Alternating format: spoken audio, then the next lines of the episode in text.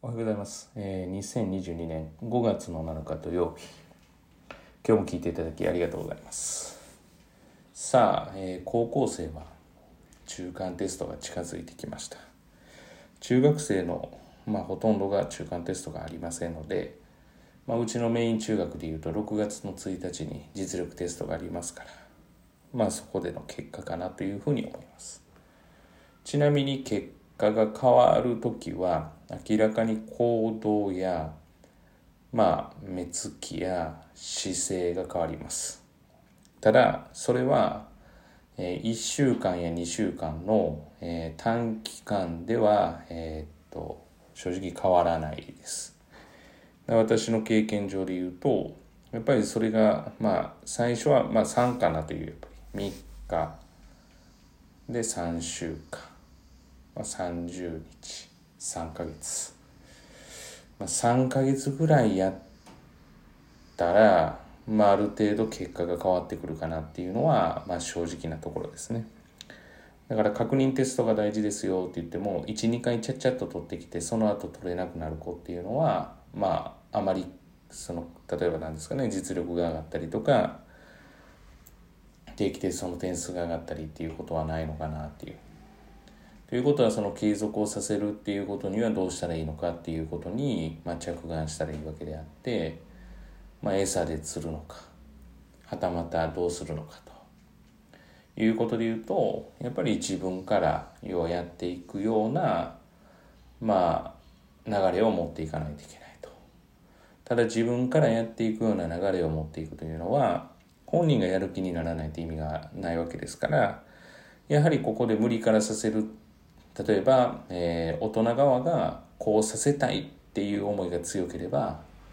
まあ、うまくいかないことが多いのかなっていうふうに思います。大人側がこうさせたいっていうことはやっぱりある程度子供にそこの部分で譲歩する部分がありますからまあ大人が別に大学なんてどうでもいいし高校なんて別にどうでもいいしただ条件としては例えば高校は私立だったら、まあ、うちは例えば、え経済的に費用を出せないから、まあ、公立じゃないと絶対ダメよと、まあ、それ以外であったら別にどういう形でもいいよとかっていうような、まあ、子どもの裁量に、ま、選ばせる。で結局、えーそこが例えば大人の、まあ、エゴ見えまあ、大人のエゴ見えっていうのは別に親御さんだけに限った話ではなくて、えー多分塾の人間とかだったら、まあ、一日の数であるとか上位校の数っていうことをに着眼点を置いてますから、まあ、それは当然それが結果なんですけれども、まあ、それをエゴとして要はあのそこに行ってほしいという気持ちが強くて本人がそうじゃなかったらまあ気持ちが乖離するわけですからうまくいかないですよね。ということから考えるとまあ、今の高校2年生なんかは面白くて、まあ、誰も一日に行きたがらないっていう。だからこれ他塾だったら多分かなり説得されてるんじゃないかなっていう案件なんですよね。おそらく入試の実績を稼がないといけないから君は絶対に一日に行くべきだとかっていうよ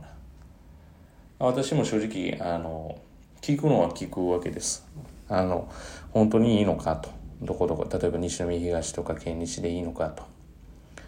別にそこの学校が悪いっていうわけではなくてただ自分が自信がなくてチャレンジしてないっていうことはないのかっていうことは確認はします。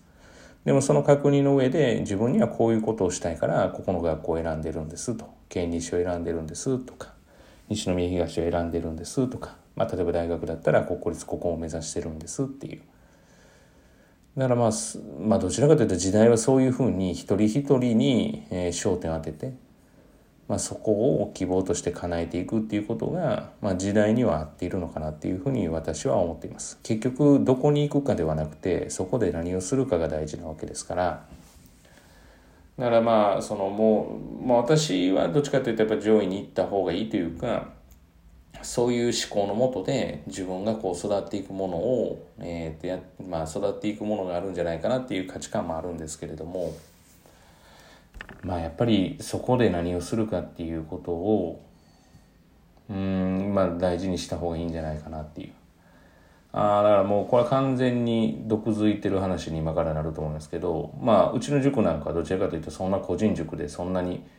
まあ、本当は誇らしく思ってこうアピールできるようになってもらっていいけれどもそこまで知られてるわけではないですから、まあ、塾自慢をしてくる子がいるらしいんですよね。まあよくあるのがだからどこどこの塾に行ってる俺はとか。でしてくるんですよ。って生徒にもう無視しろっていうふうに言ってるんですけど。でそいつとじゃあこう比べてどうやねん成績っていうふうに聞いたら例えば俺の方が上です。僕の方が上ですとか私の方が上ですとか。じゃあ気にするなって言って。そいつは多分自分の成績で勝負できないから外のものを要は、えー、使って虎の意を狩る狐ではないけれども自分を大きく見せたいだけだまあ塾自慢とか。まあ自分のことじゃない。気をつけた方がいいのがまあそういったところですよね。結局自分のことじゃないことで何かしらを伝えてくる人っていうのは、まあ、自分に自信がない証拠なわけですから。気にする必要なしということですよね。だからやっぱり自分ということでちょっと話に戻るとやっぱりどこに行くかじゃなくてそこで何をするかっていうことに焦点を当ててやっていくべきかなっていうふうには思っています。まあ、ということでですねまあ、あの成績が変わる時っていうのは、まあ、今日はちょっと本当にあのいろんな方面でちょっとまとまりがない話ではあるんですけれども、うん、まあやっぱり、うん、どこどこ大学出たとかまあそれはそうなんですけど、うん、でそこで何をして自分はどういうものなのかっていうことを身につけることの方がはるかに私は大切だというふうに思っているので。だからその過程として例えば努力をしたからここの大学に行けたっていうことはその人自身の一つの要はものであるわけですから否定はしないですけれどもじゃあそこで自分はどういう力をつけてどういうふうになっていくのかっていうことはぜぜひとも大切にしてもらいたい。で、まあ、塾自慢とか大学自慢とかまあ何でしょうかねうんまあちょっと線を踏み入れると自分の親自慢とか自分の子供自慢とか、まあ、自分のことじゃないこと。で、えー、自分を大きく見せるっていうのはまあうん。やっぱり自分に自信がない証拠だと思うので、まあ、そういう人を見たらあ残念ちょっと自分に自信がないのかなっていうふうにあの見るぐらいがちょうどいいんじゃないかなと私は思っています。まあまあ当然ながら私もこういう仕事してますからそういう部分を感じたりとかまあ思うこともないないことはないですけどもまあごめんなさいないです。ないですけど